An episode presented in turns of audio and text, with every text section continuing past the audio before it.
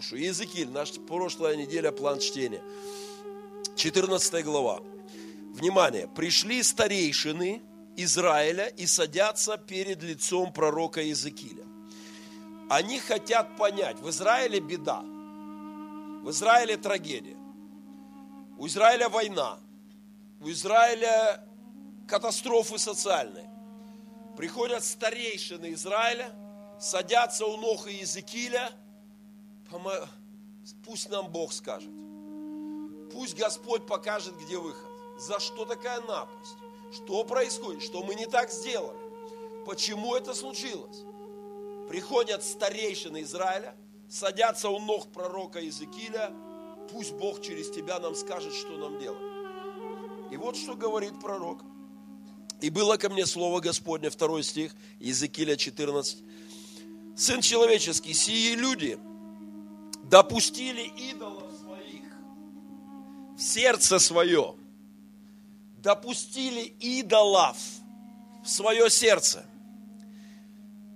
приняли в свою парадигму дьявольские идеи, допустили какие-то идеологии, какие-то гадские вещи, неправильные вещи, они взяли внутрь себя.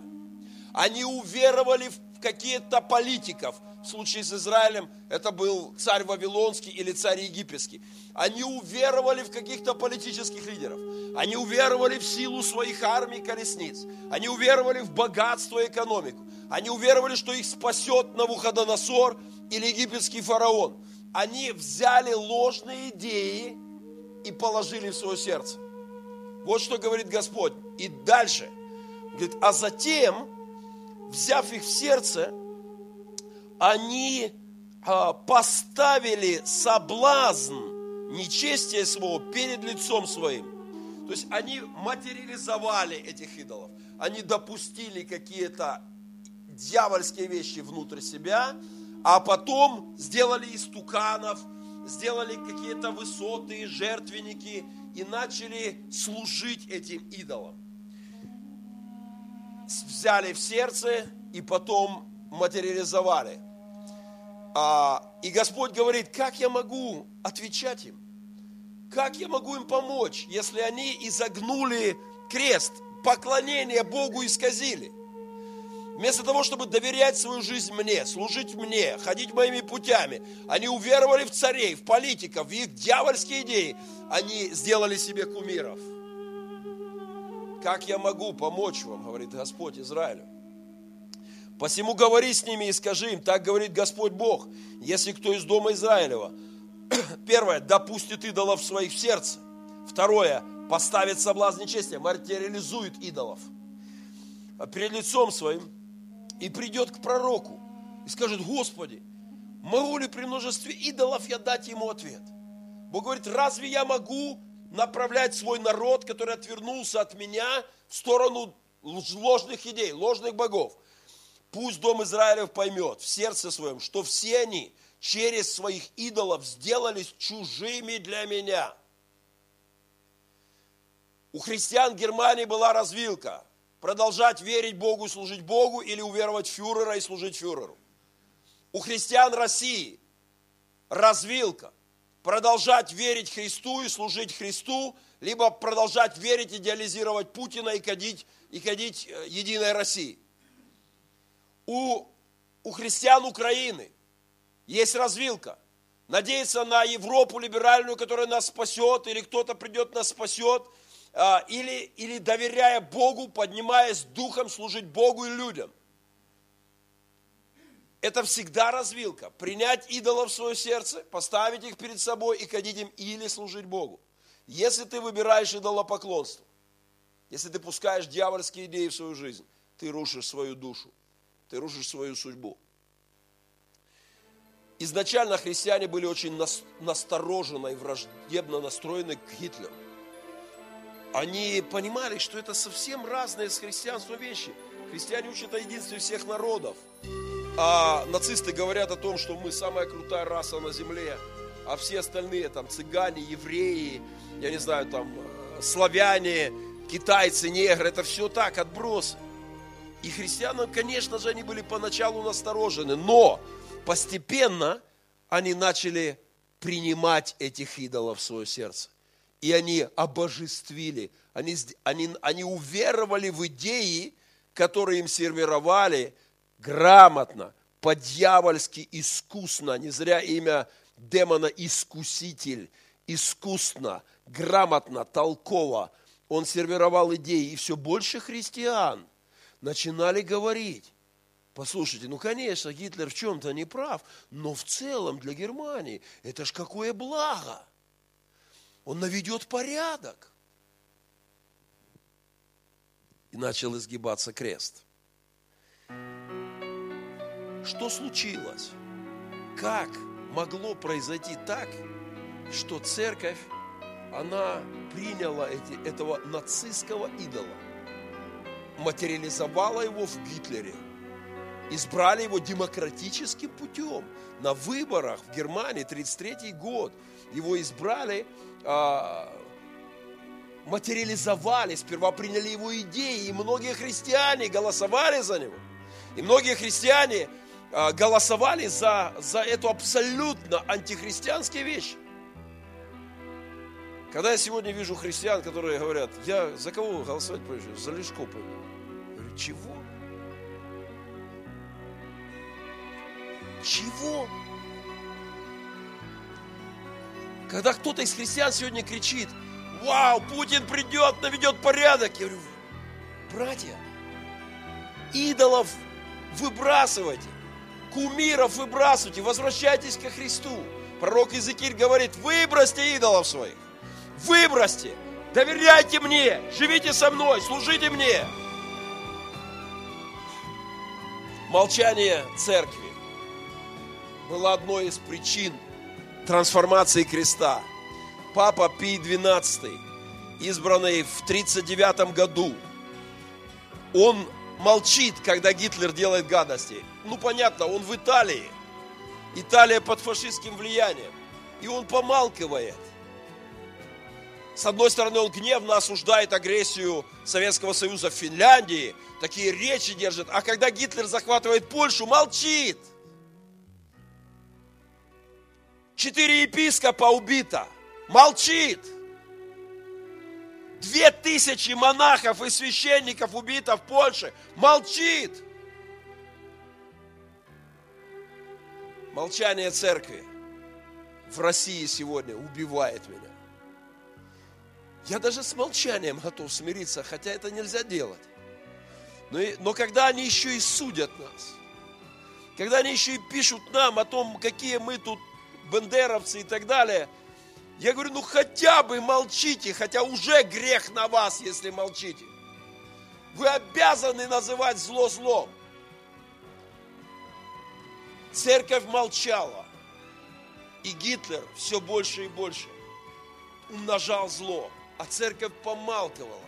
И это причина, которая не вся церковь молчала.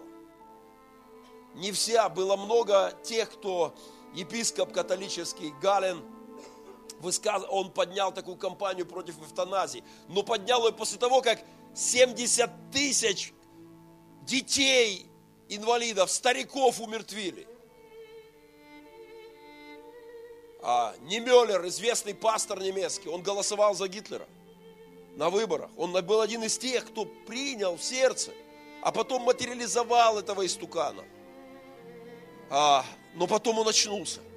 Очнулся и понял, что это бесовская, дьявольская личность ведет страну к беде и посвятил свою жизнь борьбе и прошел через концентрационные лагеря, через жуткие вещи в жизни. Дитрих Бонхёфер.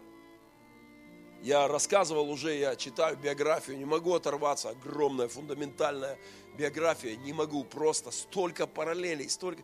Боже, молодой парень, стоит против системы, против фашистского рейха. И бросает вызов, и платит за это жизнью. Вот что он говорил о молчании церкви. Дитрих Бонхёфер. Молчание перед лицом зла само по себе зло. Бог не сочтет нас невинными. Ничего не сказать, значит что-то сказать. Не совершить поступка значит совершить его.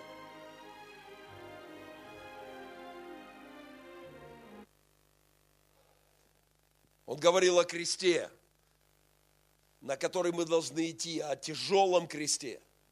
Если нужно отдать жизнь против неправды, против тирании, против лжи, если нужно заплатить сполна, но мы не можем обойти это, церковь должна называть вещи своими именами.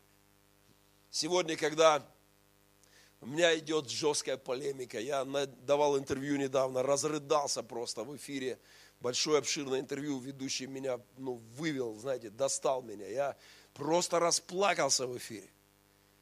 И сделал обращение к россиянам, к моим братьям. Я говорю, братья, ну, конечно, мы ждем, конечно, мы ждем, что вы возвысите голос.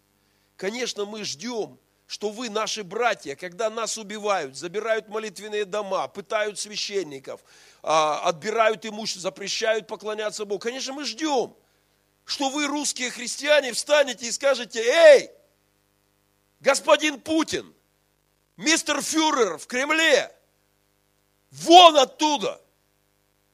Конечно, мы ждем. Мы вправе, мы рассчитываем на это. Но когда мне говорят, о, вы не представляете, у нас будут трудности. Я говорю, братья, наши отцы и деды в вере шли в лагеря, сидели по 25 лет, вам это никому сейчас не урожает. Ну просто голос возвысьте. Слава Богу, есть те, кто это делает. Но церковь должна быть готова идти против систем. Либеральных западных, которые придут сюда завтра или послезавтра, или восточных, или азиатских, или исламских, каких угодно. Коротенькое видео. Казнь Дитриха Бонхёфера. Фильм Бонхёфер – несколько, пару минут. Пастор, который идет на казнь, молодой пастор, его не дождалась невеста. О его смерти узнали родители и невеста из радиопрограммы, когда мемориальную службу на всю Европу по BBC вел епископ из Англии. По радио узнали родные о том, что он умер. Ему посвятили специальную службу на всю Европу, как человеку, который реабилитировал христианство. Отчасти просто заплатил жизнью, пошел на этот свой крест, на свою висельницу. Он, его казнили меньше, чем за месяц до победы. Кадры из фильма финальные.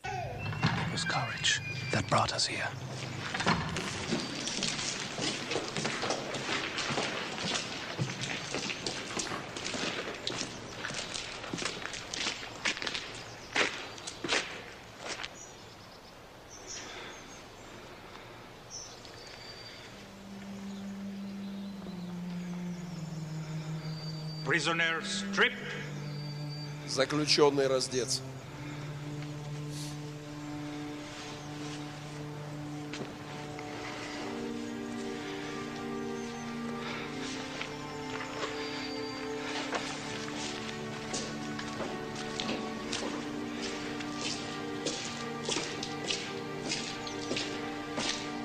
начальник тюрьмы.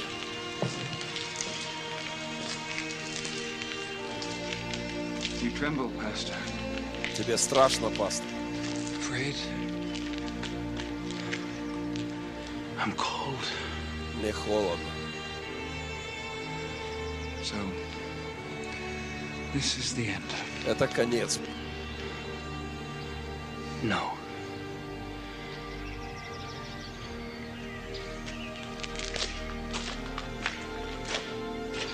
Когда его увели на казнь, он сказал, это не конец, это начало. Шлоссенбергская тюрьма, апрель 49 апреля 45 года.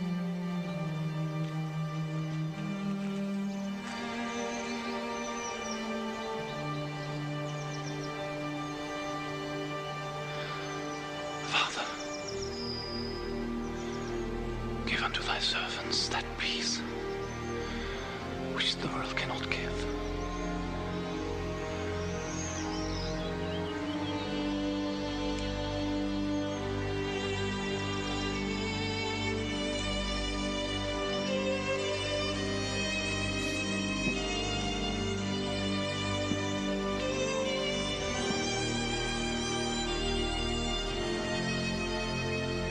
Меньше месяца оставалось до победы.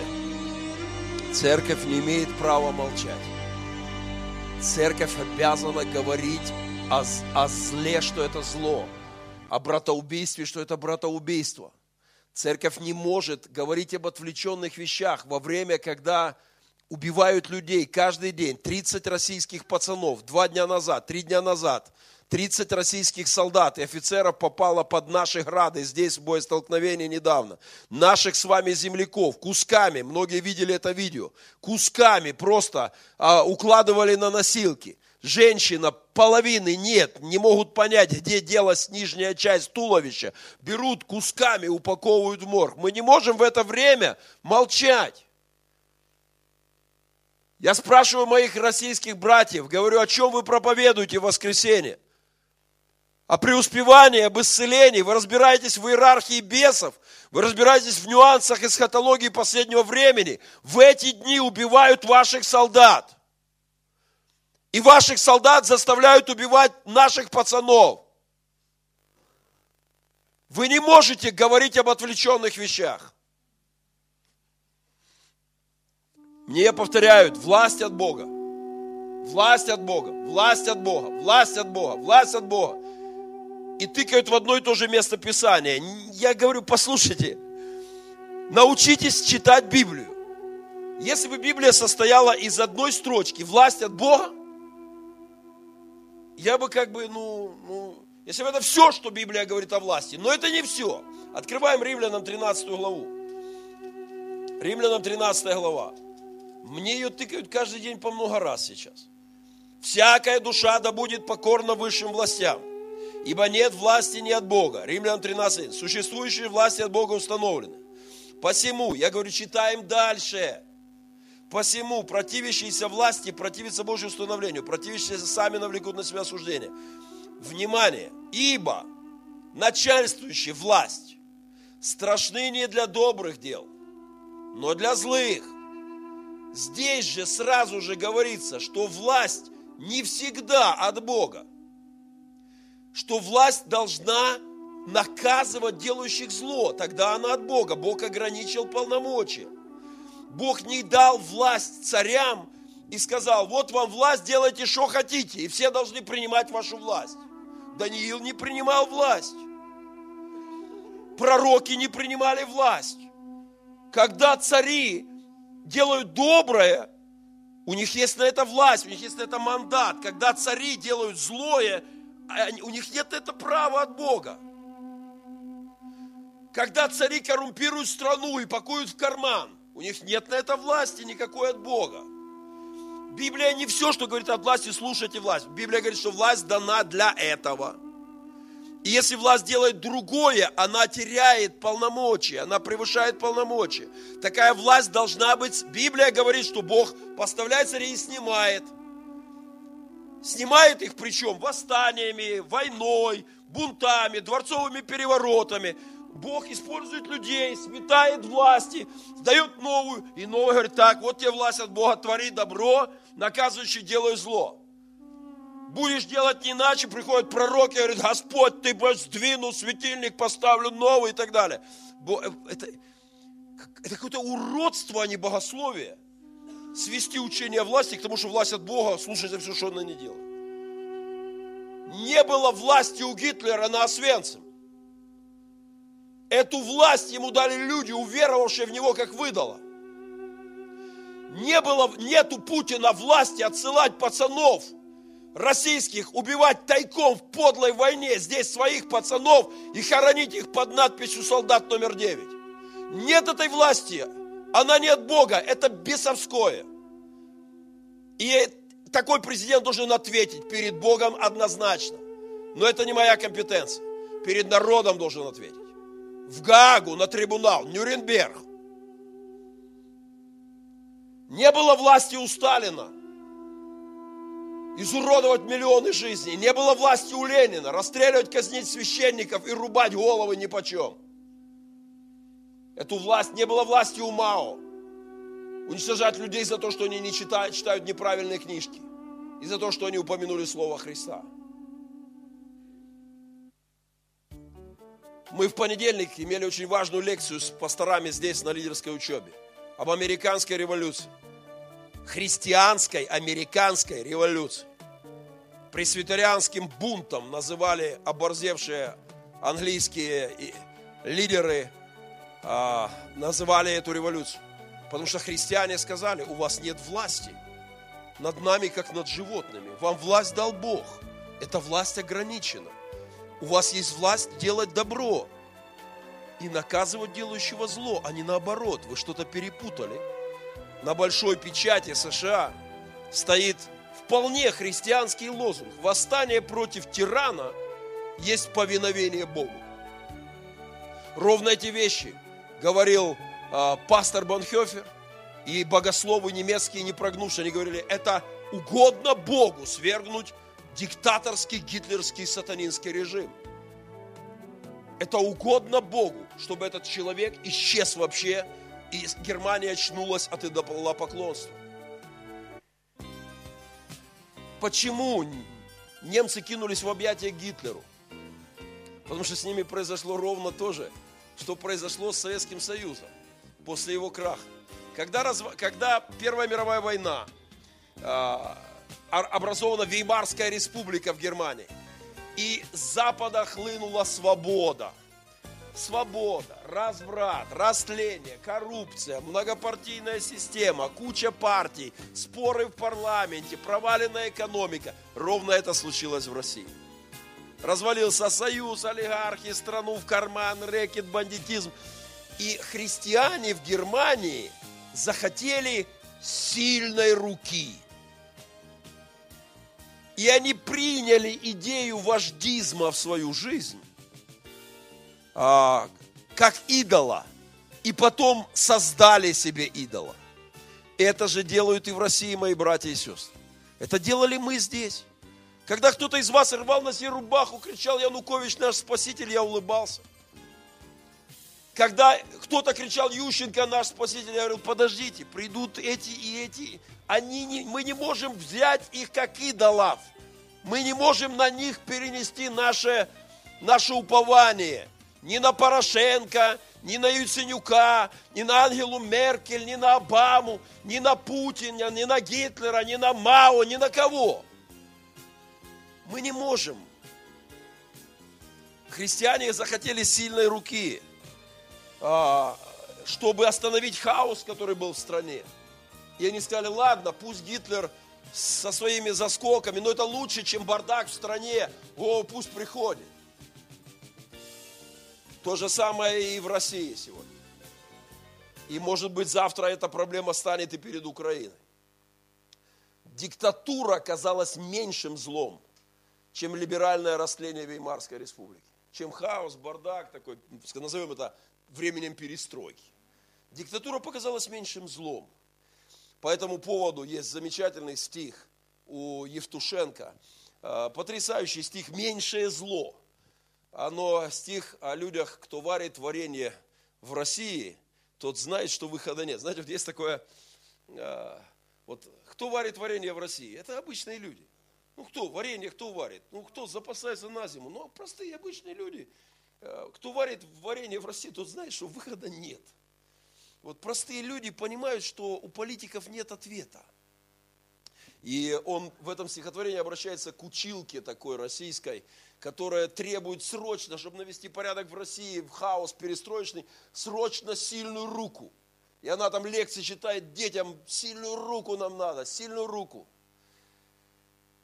И вот что пишет Евтушенко. Но горькому опыту, вопреки, мы рвемся, чтобы не опоздали на дудочку, удочку сильной руки с крюками из сталинской стали.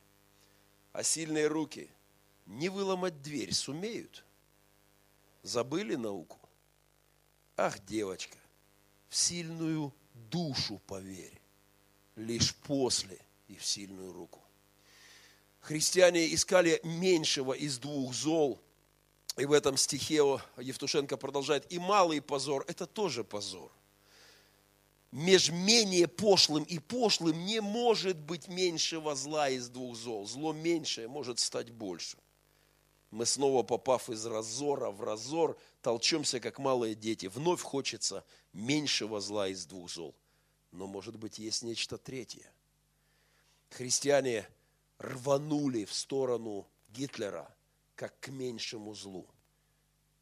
И приняли идола в свою жизнь, материализовали его и погубили и свою страну, и миллионы людей. Они приняли идею вождизма или принцип фюрерства, о котором много говорили а, в политической жизни. Нам нужен лидер, нам нужен сильный лидер, который тут наведет порядок. Надо ему дать все полномочия. Он сейчас придет, тут все. Они приняли этот принцип. Интересно, что в день когда Гитлер произнес первую речь после своего избрания, Бонхёфер, молодой 26-летний пастор, две диссертации, а, преподаватель Берлинского университета, читал лекцию по радио о том, что принцип вождизма приведет к идолопоклонству и страшным последствиям. Эту радиопрограмму прервали, потому что принцип вождизма уже начинал работать. Окей, пропускаем некоторые вещи, не успеваю. Я тут на целых три лекции. Заигрывание Гитлера с церковью в противовес либерализму и его порокам. Гитлер улыбался церкви и все время подчеркивал, какой он верующий и христианин, не являясь таковым абсолютно. Когда сегодня Путин, коррупционер, лжец, бандит, братоубийца, блудник, я не знаю там, что еще назвать, говорит о духовных скрепах общества, о роли церкви в жизни России, мне страшно. Абсолютные параллели. Церковь, а церкви это нравится. И церковь клюет на это, к сожалению. Позже часть, ту часть церкви, которая изменила крест, назовут святой колонной Гитлера, которая позволила уверовать в Гитлера и материализовала его в своей истории и пошла за ним в беду. Крепкая связь церкви с властью в Германии и а, параллели также Советский Союз. Потрясающее фото из архивов. Брежнев пьет, выпивает с патриархом и с митрополитами. Подпись под этой фотографией кто-то написал «Гонение на церковь при советской власти». Ну что, отцы, погнали! Понимаете, в то время, когда христиане настоящие сидели в подполье, в лагерях, в ссылках, их уничтожали, их расстреливали, иерархи заигрывали. Это так было и с фашизмом, так и сегодня происходит. Где патриарх России? Который должен прийти и стать под окна Путину и сказать, нечестивец, братоубийца, кровью украинцев и россиян, заливающий наши земли. Улыбается на приемах и говорит о нарушении прав человека в Восточной Украине –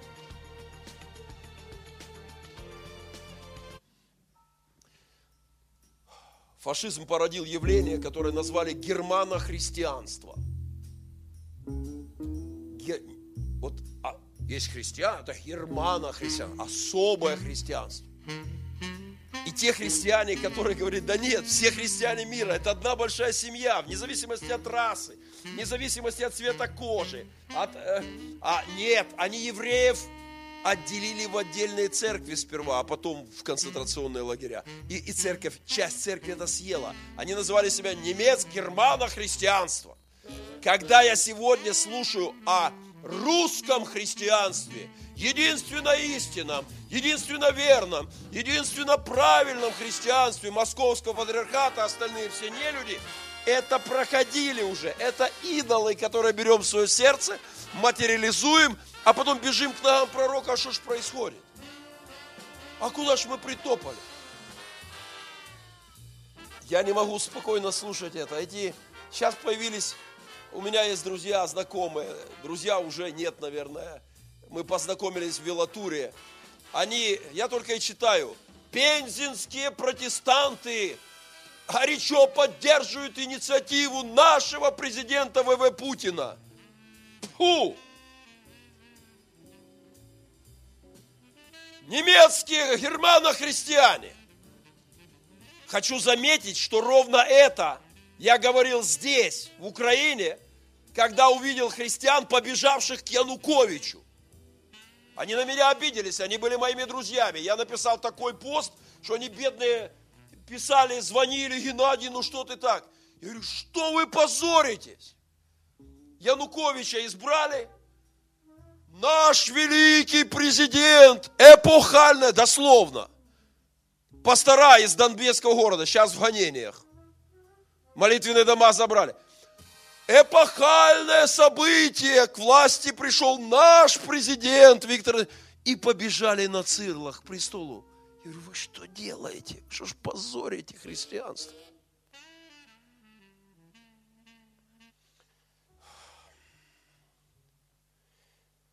Отстраненность от жизни, а, отстраненность от жизни страны во время 50-кратного Афгана это преступление церкви. Когда мне говорят, даже здесь, у нас в церкви говорят, пастор, перестаньте говорить о политике. Я говорю, в смысле? Ну, говорите духовные проповеди. Я говорю, послушайте, наших граждан по кускам собирают. Что может быть духовнее разговора о войне сейчас? Вы хотите, чтобы я обсудил какие-нибудь трихотомические кульбиты в богословской стратосфере в воскресенье вместе с вами? Вы что, не понимаете, что нет ничего духовней этой войны и ее причин, и того, как нам изменить это, и хвалы, и креста, и, и исцеление церкви, и покаяние, и восстановление отношений с Богом каждого из нас. Разве не? Как вы не понимаете? Но, пастор, нам не надо этого касаться. Это, это безумие. Идет афганская война 50-кратная. Дайте я вам цифры покажу. 15 тысяч советских парней погибло за 10 лет войны в Афганистане. Со всего Советского Союза. 15 тысяч. Со всего Прибалтика, Грузия, Армения, Казахстан, Украина. Э, все, все э, бывшие Советские Союз. 15 тысяч за 10 лет. Из России самый максимум погибло 4 тысячи. Значит, за 10 лет в год погибало русских, россиян погибало в год около 400 человек в год. За полгода, сколько длится наша война, 200 человек погибало русских. Мой друг пастор-разведчик. Я говорю, реальная цифра. Мне не нужны сейчас пропагандистские трюки. Он говорит, послушай, Геннадий, самая минимальная цифра двухсотых в России, регулярных российских войск, не считая там повстанцев, ДНРовцев и так далее, регулярных российских случаев, минимальная цифра две с половиной тысячи, самая минимальная. Он говорит, я участвовал в операции, разведка наша, когда они ввалили их, и их бабахнули одно, точка У, ракета есть такая, которая заравнивает там прямо в центр вот их вот этого скопления. Какие-то пьяные генералы загнали пацанов э, на украинскую территорию, на войну, кинули, те ничего не успели понять. Бабах 500 двухсотых. Минимальная цифра 2500. Самая минимальная. Это значит, что это 12 Афганистанов по силе. А теперь добавьте сюда украинцев. Чай не талибан, не, не пуштуны, да, свои же. Добавьте украинцев, получите 25 Афганистанов. Добавьте сюда мирных жителей, которые погибают, получите 50 Афганистанов в день. Если церковь в это время будет рассуждать об отвлеченных материях, грош цена такой церкви. Пастор, я устала от ваших проповедей против Путина, я его так люблю. Я буду проповедовать до тех пор, пока ты не покаешься и не вытащишь этого идола в своей жизни, и не обратишься к Богу живому, и не назовешь Путина животным, беспредельщиком, бандитом, узурпировавшим власть в моей любимой России –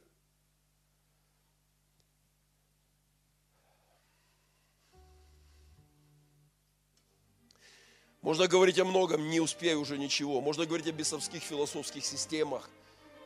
Ницше, Зигмунд Фрейд, которыми зачитывались нацистские лидеры. И христиане приняли их элементы в свое мышление.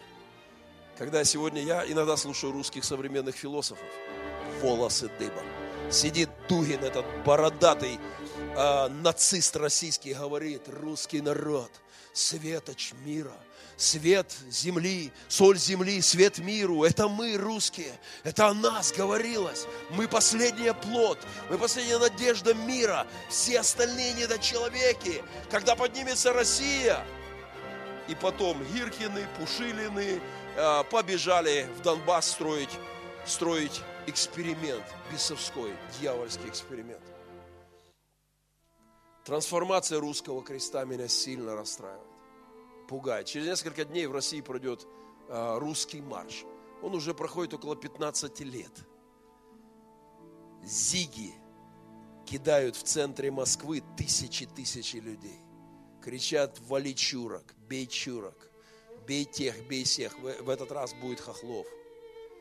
Непременно добавят. Это страшно. Да, эти негодяи есть у нас. Да, они есть у нас. Даже когда я был подростком, панки появились, которые там рисовали кресты, что-то там кидали зиги. Да, они есть. Но церковь обязана говорить, это нечисть, будто в украинском исполнении или в российском исполнении.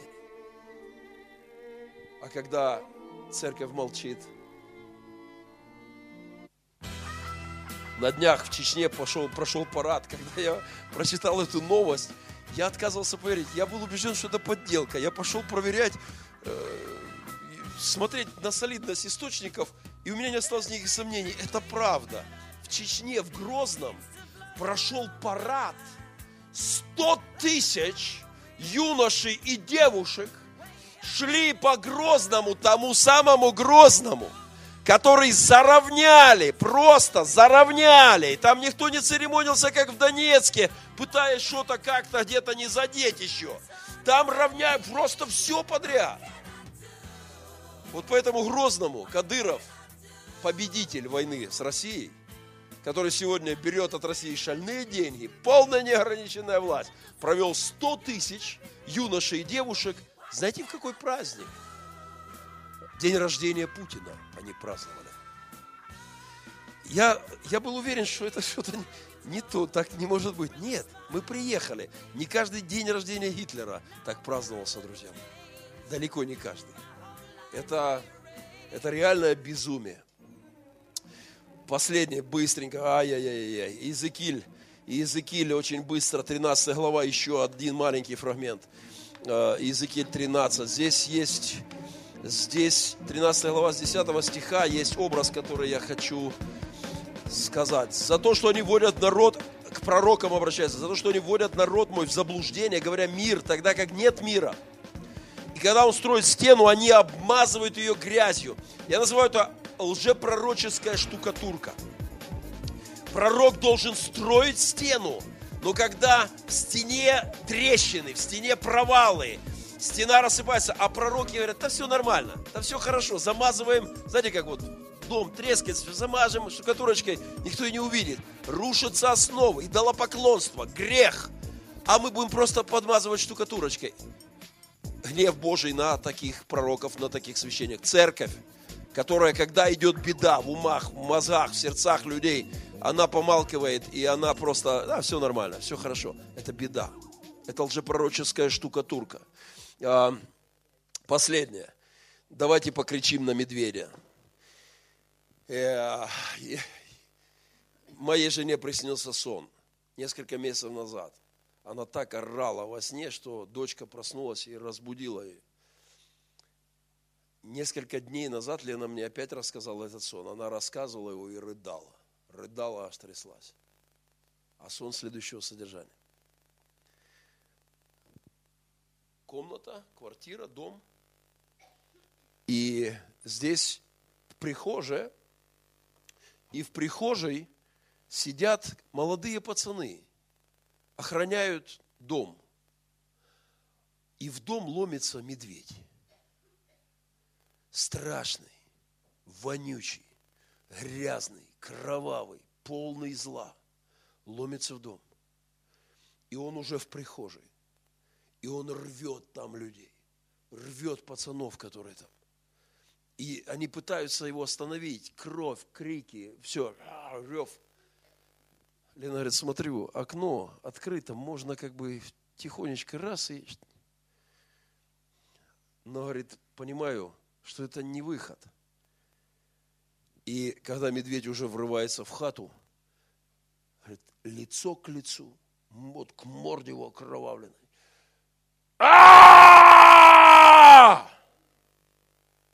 На этом она проснулась. Когда мне говорят, пастор, что вы так горячитесь? Я говорю, да я просто ору на медведя.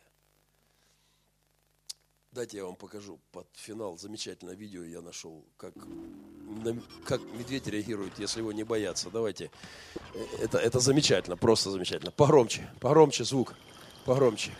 Он забрел где-то в Америке, я не знаю, в Европе где-то на, на участок. Серьезный медведь. Такой медведь лапой лосю сбивает голову, просто отрывает одним ударом лапы. Раз, ни головы нету. А, и вот он зашел на участок. Это снимают люди кто-то из одного окна, а там люди в какой-то пристройке, в домике там еще. Смотрим внимательно.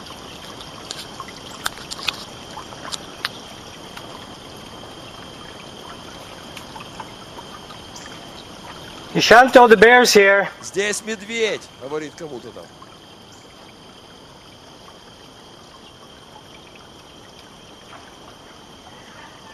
Uh, let me go in your office because he might come after me. Get down!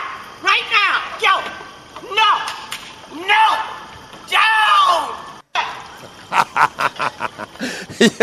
Я в полном восторге от этой женщины, которая, которая вот так вот, послушайте, христиане, мы не должны позволить изогнуть крест, поклонение Богу, поклонение Богу, не политикам, не идеологиям, не дьявольским философам. Мы не можем взять идолов в свое сердце. Мы не можем их материализовать. Пророк говорит, покайтесь. И я говорю сегодня, те, кто идеализирует Путина, покайтесь. Кто идеализирует Порошенко, покайтесь. Кто идеализирует Европу, покайтесь. Кто думает, что Обама спаситель мира, покайтесь. Потому что наше упование на Христа, кто бы из них не делал зло, мы будем говорить это зло. Когда они делают добро, мы говорим, благослови вас Господь. А, избавьтесь от идолов позвольте, чтобы Советский Союз рухнул в ваших сердцах и душах. Никакого упования ни на Россию, ни на Европу. А, в сильную душу поверь. Лишь позже и в сильную руку. Души людей должны подняться. Не дадим крест Христов загнуть. Опоздал туда, бегу с опозданием благословений.